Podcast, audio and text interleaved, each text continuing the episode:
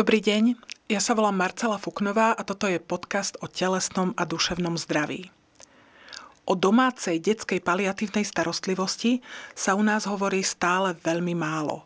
V mnohých ľuďoch už len tento názov vzbudzuje obavy a strach a nepríjemný pocit. Ako je to však v skutočnosti, nám prišla povedať pani riaditeľka eh, Mária Jasenková, pani riaditeľka Plamienka detského domáceho hospicu. Dobrý deň, prajem pani doktorka. Dobrý deň. Eh, pani doktorka, pre rodičov eh, ťažko chorých detí môže byť skutočne náročné prijať ten pocit, že moje dieťa pôjde do domácej paliatívnej starostlivosti a mm, čo to vlastne je a s akými pocitmi vás vítajú tými, títo ľudia, s akými reakciami sa stretávate? Je to paradox, ja tomu hovorím, že je to paradox detskej paliatívnej starostlivosti, že rodiny, ktoré nás nepoznajú a ktorým si myslíme, že by sme mohli pomôcť, mám na mysli teda chore deti, vážne chore deti a ich najbližší, sa nás boja. Mm. A potom po čase, keď nás poznajú a rozhodnú sa teda, že príjmú našu pomoc, po nejakom čase dokonca nechcú, aby sme našu starostlivosť ukončili, aby sme ich prepustili a prijali ďalšie deti. Aj som si tak kladla otázku, prečo tomu tak je. Myslím si, že je to preto, že nevedia, o čom je paliatívna starostlivosť. Dneska v spoločnosti sa o nej hovorí veľmi málo a dokonca si myslím, že sa hovorí o nej menej ako o eutanázii.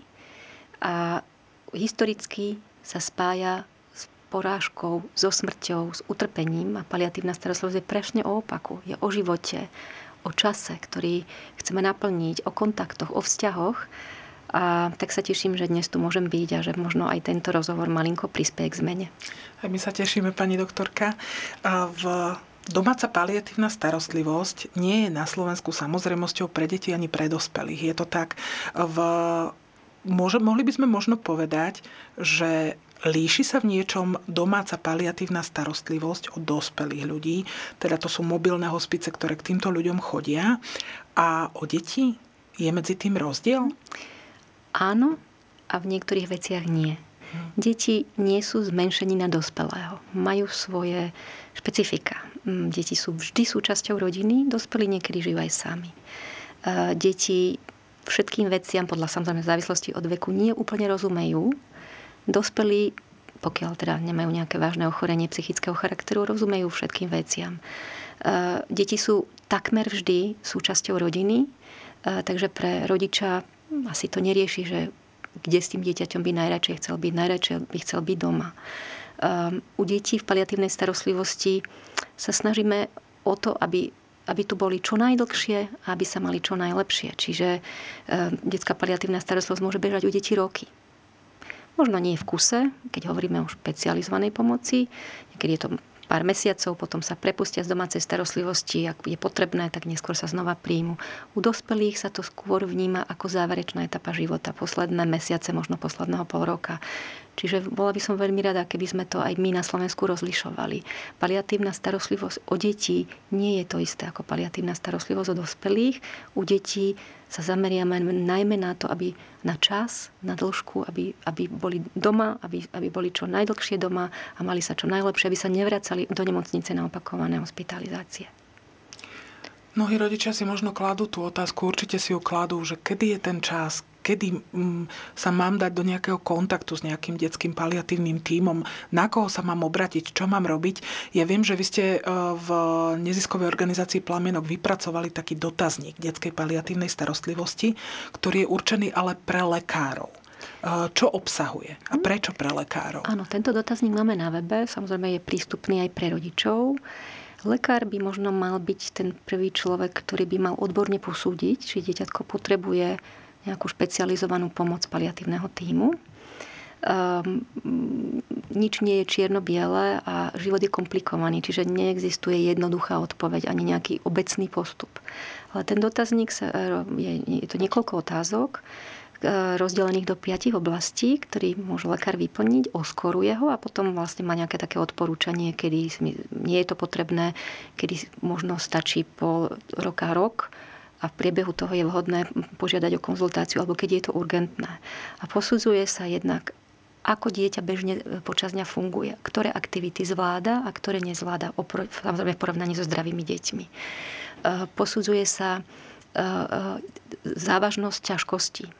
Čím vlastne, čo dieťatko obťažuje. Je to bole, sú to krče, alebo sú to nejaké iné ťažkosti. Posudzuje sa um, liečba. Akú liečbu dieťa má a čo je cieľom tej liečby. Je to liečba, ktorá iba mierni ťaž, e, ťažkosti, alebo je to liečba, ktorá zasahuje do rozvoja choroby. E, posudzuje sa aj prianie rodiny, kde Ehm, rodičia s dieťaťom chcú byť, ako prebiehajú hospitalizácie, koľko ich je. No a ehm, posudzuje sa aj prognóza, čiže lekár, ktorý dieťa má v starostlivosti, sa vyjadruje aj k tomu, čo si myslí, že asi bude, aj keď tiež sú to otázky, na ktoré nie je vždy jednoznačná odpoveď a rôzni ľudia môžu mať rôzny názor, ale keď ich takto dáme dohromady a oskorujeme, tak to môže byť vodítko. Myslím si, že je to užitočný taký nástroj preto, aby sme týmto deťom naozaj pomohli. Ja ale predpokladám, že e, v, ak sa rodina nejak rozhodne prijať naozaj pomoc detského paliatívneho týmu, e, vy sa nevidíte prvýkrát na nejakej prvej návšteve. E, tí ľudia prichádzajú ešte predtým ku vám na konzultáciu ambulantnú, stretnú sa teda s členmi paliatívneho týmu. Ako taká ambulantná konzultácia vyzerá? Ako sa to celé udeje? Veľmi jednoducho, možno tak, ako my dve tu teraz sedíme, že sa stretneme Najčastejšie to u nás, máme takú, takú kanceláriu alebo proste takú miestnosť, kde je stôl, kde sú stoličky, dohodneme sa, na ktorý deň príde, príde rodina, dohodneme sa, kto príde. My sme vždy radi, keď nepríde rodič sám, ale môže kľudne prísť viac ľudí z rodiny. Môže to byť s dieťatkom, môže to byť bez dieťatka, záleží na nich. A za nás je tam väčšinou vždy lekár s niekoľko ročnými skúsenostiami v tejto oblasti, občas zdravotná sestra alebo iný odborník. A rozhovor je voľný. A čo je to, čo dieťa obťažuje, čo je, kde vidia problém, čo je to, čo by chceli, um, ako zlepšiť ten život doma, ako zmenšiť počet hospitalizácií, teda pobytov v nemocnici, um, čo súrodenci, um, čo dajme tomu starí rodičia, um, aká pomoc vlastne na Slovensku je dostupná, čo všetko na Slovensku je možné a nie je možné a čo plamienok treba v tom celom systéme, čo iní odborníci. A vlastne sa len preberie to, čím rodina žije. A keď, to zdieľa, keď, keď tá situácia nie je ľahká a zdieľame to s niekým, tak sa zrazu ukáže cesta, ktorá je tá naša. Mm.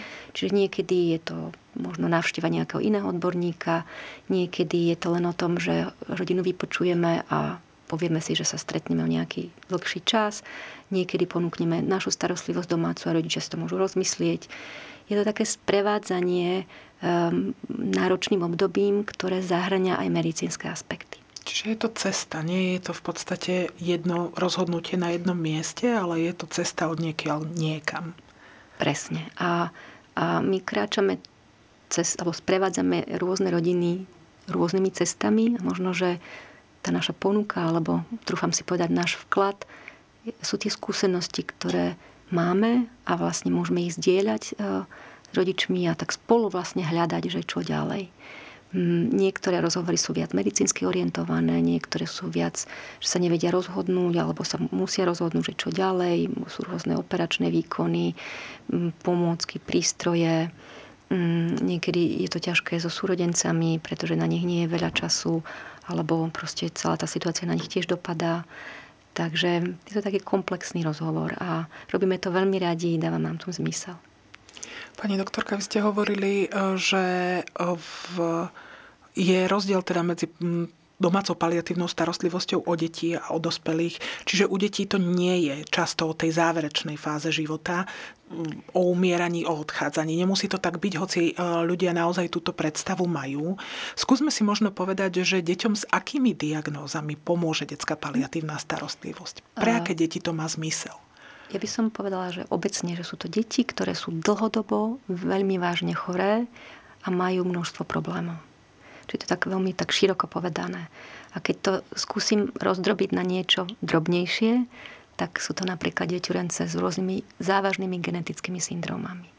Ehm, tých je veľmi veľa a majú väčšinou orgánové poruchy. Sú to poruchy funkcie mozgu, napríklad deti s veľmi ťažkými epilepsiami tiež si myslím, že keď sú v paliatívnej starostlivosti a zároveň v starostlivosti neurologov a iných odborníkov, že im to pomáha. Deti s závažným poškodením a dlho, dlhodobým poškodením plúc. Oni sa obyčajne tie problémy kombinujú, že málo kedy je to len jedno, že sú to obyčajne deti, ktoré majú aj problém z neurologický, aj problém plúcný, ale môžu to byť aj iné orgány, môžu to byť obličky, môže to byť gastr, akoby žalúdok, čreva a tak ďalej.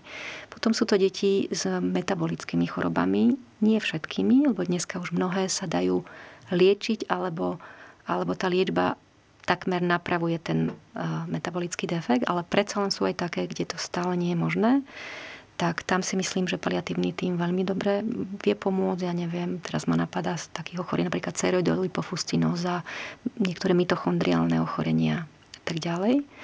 Potom sú to deti s neurodegeneratívnymi chorobami, čiže tam, kde je postihnutý mozog, prípadne miecha. Tých ochorení je tiež veľmi veľa.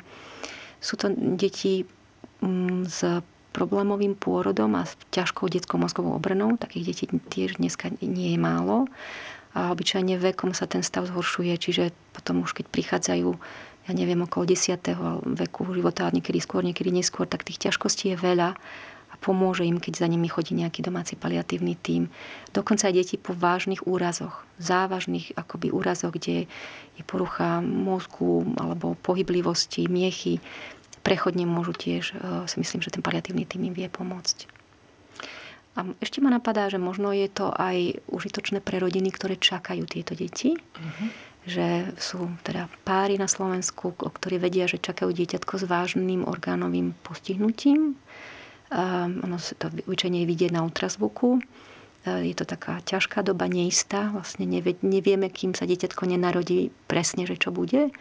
Ale podľa mňa je dobré porozprávať sa rôznymi odborníkmi a jeden, jedným z týchto odborníkov je aj paliatívny lekár. E, je to tiež viac o možnostiach, čo všetko sa dá, čo sa dá v nemocnici, čo sa dá doma, aké pomoc je dostupná. A už potom, keď sa to dieťatko narodí, tak vlastne rodičia vedia, aké možnosti majú a lepšie sa v tom orientuje. To je skvelé, myslím, že to je výborná pomoc. V mnohí ľudia si napríklad myslia, že drvivá väčšina tých vašich detí sú onkologickí pacienti, detičky s onkologickými ochoreniami, ale tak to nie je, podľa toho, čo ste hovorili. Nie je to tak ani na Slovensku, nie je to tak ani vo svete. Dnes vlastne onkologické ochorenia sa majú veľmi dobrú liečiteľnosť u detí. Takže mm, našťastie sa veľmi teším, že veľkú väčšinu detí s nádorovými ochoreniami vyliečíme. Je malé percento, alebo teda isté percento, je to okolo 20, 30, 25 zhruba percent detí, čo samozrejme pre rodiča je, nie je málo, hej, nechcem to nejako zľahčovať, ale v porovnaní s tou celou skupinou je to takéto číslo a prevažná väčšina detí, ktorá potrebuje paliatívnu starostlivosť, práve deti s týmito dlhodobými a vážnymi chorobami. Stáva sa aj to, že do tej vašej domácej paliatívnej starostlivosti tá rodina s tým dieťaťom vstúpi viackrát? Že to dieťatko prepustíte a dajme tomu možno počase znovu príjmete? Ako to je? Áno, čím dlhšie plamienok ponúka svoju pomoc, tým častejšie sa to deje presne tak, ako hovoríte. A pretože u tých dlhodobých ochorení oni, ne, oni možno tí rodičia, ktorí nás počúvajú, budú vedieť, že sú také etapy horšie a etapy stabilnejšie.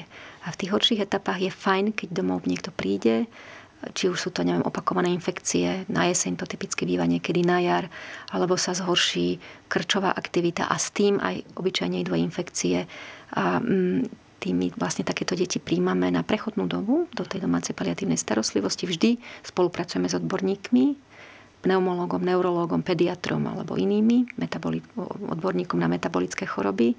Snaha je, aby, aby sme zachytili prvé príznaky zhoršenia, to je niekedy umenie a veda zároveň, mm. takže to tak s rodičmi spolu hľadáme, u každého dieťatka je to inak.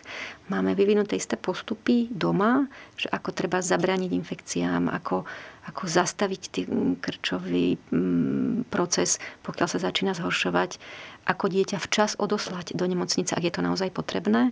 A keď tá doba sa stabilizuje a nejak sa to proste zvládne, upraví sa liečba, hm, tak my tie deti zase prepušťame. Oni vedia, že sa môžu vrátiť, keby to bolo potrebné. Čiže detská paliatívna starostlivosť je, je prechodná v tom dnešnej dobe u veľkej väčšiny detí. To je, to je zaujímavé. V, možno, že niektorí rodičia si povedia, dobre, ale my máme toto, naše dieťa potrebuje dýchací prístroj, neviem čo, zvládli by sme to vôbec doma? Je to také, že ktoré stavy sa dajú zvládnuť doma s vašou pomocou a ktoré sa, dajme tomu, nedajú?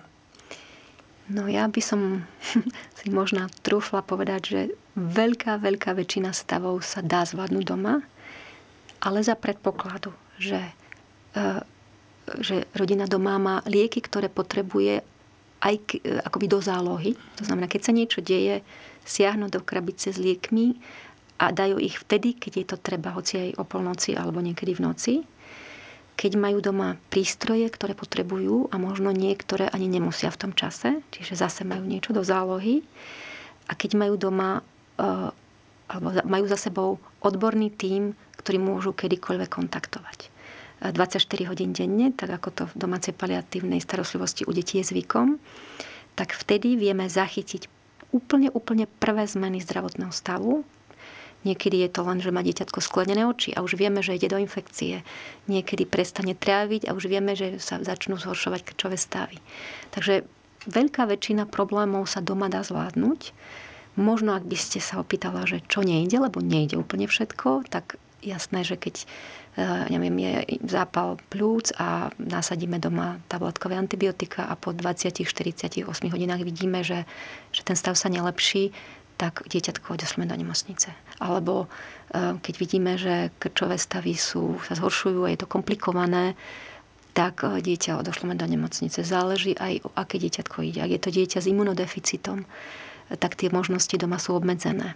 Čiže záleží od, od diagnózy, od, od stavu, ale, ale vieme pomôcť veľkej väčšine rodín a detí, aby sa do nemocnice dostala o mnohokrát menej ako keby nemal, ako keď ten tým tam nie je. V, možno, že by ľudia chceli vedieť, že ako vyzerá vlastne taká domáca návšteva, alebo možno, že ako vyzerá to vaše prvé stretnutie s tou rodinou. Že sa pozeráte jeden na druhého, zistujete, že kto ste, čo ste, ako to je? Väčšinou sa už poznáme z toho prvého rozhovoru. Ten prvý rozhovor je niekedy v nemocnici, niekedy je u nás v plamienku, niekedy to môže byť dokonca aj v kaviarni. Čiže málo kedy je to prvé stretnutie doma. Niekoho z týmu poznajú. Preto si myslím, že, to, že tá konzultácia je dôležitá, lebo viem, koho si domov púšťam. Pri prvej návšteve donesieme ja tomu hovorím, že v úvodzovkách hasiace prístroje a hasiace lieky, čiže tie lieky a tie prístroje, ktoré paliatívny tým zváži, že je dobré, aby to dieťatko doma malo. Podľa diagnózy, podľa konzultácie s odborníkmi pripravíme set, tak my to hovorím, že sety. A um, to donesieme počas tej prvej návštevy, že tá býva taká dlhšia, veľa sa toho tam deje, vypisujeme papiere, ale už potom tie ďalšie návštevy sú obyčajné ľudské stretnutia. Prídeme, vedia, kedy prídeme, čiže máme to plánované, chodíme obyčajne dvaja, podľa toho, kto môže a čo je treba. Sadneme si, väčšinou nám ponúknú kávu alebo vodu, alebo len tak si sadneme, chvíľku porozprávame, čo je nové, čo, čo sa zmenilo oproti tej minulej návšteve. Niektoré návštevy sú veľmi medicínske, keď nám nejaké zdravotné ťažkosti sa objavia. Niekedy je to rozhovor o, o tom, čím žijú, čo by chceli, na aké výlety pôjdu, čo deti, čo súrodenci, čo starí rodičia, možno niekedy trošku aj čo my, predsa len. A, po takej hodinke, hodinke a pol odchádzame. Ak je potrebné pomôcť rodičom, či už je to s podaním liekov, nejakým ošetrovaním, výmenou kaniliek, výmenou sondičiek, um, ukázaním, ako používať prístroje, tak je to súčasťou návštevy. Možno, že sa mnohí rodičia obávajú, či sa takéto veci dokážu naučiť. Dokážu to? Dokážu. Mm. Tie, máme to podľa možností premyslené. Čiže používame aj lieky, aj prístroje, aj spôsob taký, aby bol čo najjednoduchší, aby sa to rodičia naučili. Poviem pri mne, ja nepamätám za 20 rokov praxe rodiča, ani jedného, nepoznám ani mam, jednu mamu, ani jedného otca, ani nikoho z rodiny, kto by sa to nenaučil. Komplikovanejšie veci, napríklad, ja neviem, keď treba ošetriť nejakú ranu, alebo treba vymeniť sondičku, robíme my. Čiže nenechávame všetko na rodičov, ale to, čo zvládnu a čo chcú zvládnuť, tak si myslím, že to sa od nás môžu naučiť. Vy ste spomínali to, že vy keď vlastne beriete dieťatko do starostlivosti, vy sa nestaráte ako keby len o to dieťa, ale o celú rodinu. Čo to znamená? Znamená, že sme radi, keď na návšteve sú všetci, ktorí chcú byť. pri najmenšom na tej prvej, možno prvých pár, je fajn, keď sú obaja rodičia. Väčšinou tatino robí a mamina väčšinou je doma, aj keď niekedy je to naopak. Tak je fajn, keď nás vidia obidvaja. Súrodenci, keď chodia do školy, ak teda chodia, tak eh, možno sa dohodneme, že kedy by, kedy by prišli alebo zostali doma, aby nás poznali. Ak majú starých rodičov niekde po blízku a chcú počas nejakej návštevy, radi pozveme a môžeme porozprávať všetci spolu. Um, stačí, že sme spolu a že rozumieme tomu, čo žijeme všetci. Že je veľmi dôležité aj pre súrodencov um, proste tam len byť Deti sú múdre a pochopia veľa, nemusíme im veľa toho rozprávať. Najprv si nás oťukávajú, neskôr napríklad jeden z nás sa s nimi trošku zahrá a už len taký ten pocit pre dieťa, niekto prišiel za mojimi rodičmi, kto pomôže im a môjmu bráchovi alebo segre, je pre, je pre súdencov veľmi uľavujúci, lebo cítia, že je to ťažké pre rodičov. Takže um, tak máme taký rodinný prístup a niekde si hovoríme, že ponúkame a každý si z toho koláča zoberie to, čo potrebuje. To, čo potrebuje. Ja by som sa možno ešte opýtala, lebo v, nad tým asi mnohí ľudia uvažujú, že či ak dieťa teda vstúpi, alebo tá rodina do tej detskej paliatívnej starostlivosti, že či sa tým ako keby končí iná starostlivosť. Keď je dieťa, alebo takéto dieťa, ktoré má náročnú diagnózu, je sledované určite u mnohých odborníkov. V, ako toto pokračuje? Nekončí, lebo my nemáme, nie sme odborníci na všetko. Takže dokonca sa snažíme o multioborovú spoluprácu. Či už je to obvodný, teda rajonný pediatr, ktorého takmer vždy kontaktujeme, ktorého príjmame alebo pozývame do takého spoločného týmu. Či sú to iní odborníci, najčastejšie je to neurolog, či už je to v tom meste, kde dieťatko žije, alebo potom je to hej, tá detská fakultná nemocnica, teraz už Národný ústav detských chorôb, alebo je to pneumológ, alebo sú to metabológ, alebo je to pediater. Čiže e, chceme, alebo sú to niekedy rehabilitační lekári, otorinolaryngolog. Títo deti obyčajne majú veľa ťažkostí a chodia k veľkému počtu odborníkov a naša snaha je o spoluprácu a ak my môžeme prispieť k trošku akoby takému hladšiemu manažmentu, tak to radi urobíme. Čiže cieľ je, aby sme sa o tie deti starali viacerí a aby to bolo koordinované, aby vlastne dieťa a rodina sprofitovali takejto starostlivosti. Ja som sa pani doktorka s niekoľkými týmito rodinami aj rozprávala a oni to, čo spomínali a čo veľmi oceňovali, bolo práve to, že ste pre nich dostupní neustále. Že skutočne môžu 24 hodín denne vám zavolať, že sa môžu opýtať, že keď to dieťa ide do infekcie, nemusia utekať do nemocnice rovno s tým dieťaťom, že tá nemocnica ako keby príde za nimi. Trochu. Mm-hmm. A v, jedna maminka mi povedala, že nám sa s plamienkom všetkým veľmi uľavilo. Mm-hmm. A v, ak, aké máte vy skúsenosti, aké sú odozvy rodín na vašu starostlivosť? Keď ste v kontakte, zostávate aj potom, ako to je, čo vám hovoria? Tak um, možno by mohla byť to byť nejaká rodina, uh, ktorá by povedala sama, ale musím sa priznať, že veľká väčšina rodín je veľmi vďačná za tú našu pomoc takmer všetky sa nás báli na začiatku, ako sme spomínali aj v úvode tohto rozhovory, ale potom, keď nás rozpoznajú, tak, tak nejak sa to, ten, tá obava rozplynie. A mm, tým, že sa im uľaví, um, či už je to, že zdravotný stav, to, to fyzické, to telesné sa nejak tak vystabilizuje, dieťatku sa uľaví um, a tým, že sa necítia sami, že majú niekoho za sebou, tak ako keby sa otvorí priestor pre všetkých v rodine lepšie žiť. Čiže my nie sme tí, ktorí ako keby im hovoríme, že ako máte žiť a, a čo máte robiť, ale tá záťaž, ten stres, tá proste únava, tie, opakované pobyty v nemocnici uzatvárajú tú možnosť. Ako sú radí, že prežijú v uvocovkách teda a že to nejak zvládnu. A keď, keď to celé, ten tlak a ten strech poklesne, tak môžu rozmýšľať, čo by chceli. Sú to drobnosti, lebo život nestojí na veľkých veciach. Pozvú si nejakého priateľa domov, či už rodičia alebo dieťa. Pôjdu spolu niekam na výlet, alebo so súrodencom niekto z rodiny môže ísť na výlet. Alebo si zorganizujú spoločný obed, alebo nejakú oslavu narodenín, alebo si kúpia niečo pekného v obchode, Ja, my ženy máme radi e, pekné veci, mami často na to nemajú kapacitu. Alebo idú ku koderničke, alebo um, plánujú Vianoce alebo čo, nejakú dovolenku spoločnú, ak sa to dá. Inak to je tiež téma, kde, uh, ktorá by možno stála za rozhovor, lebo dlhodobo vážne chore deti mnohokrát nechodia na dovolenky, lebo ten život je komplikovaný a naša snaha je pomôcť im tak, aby to bolo možné. Možno len na krátko. Čiže vtedy... vo vašej starostlivosti chodia na dovolenky. Um, stáva sa to. Stáva sa to. Uh-huh. Nenútime samozrejme nikoho, ale, ale hľadáme ten priestor a potom ten život je taký bohatší, živší, proste plnší, radostnejší a o to ide. Pani doktorka, keby si niekto v podstate chcel zistiť viac informácií o detskej paliatívnej starostlivosti, keďže hovoria, naozaj sme hovorili, že sa rozpráva o nej málo na Slovensku, kde tieto informácie nájde?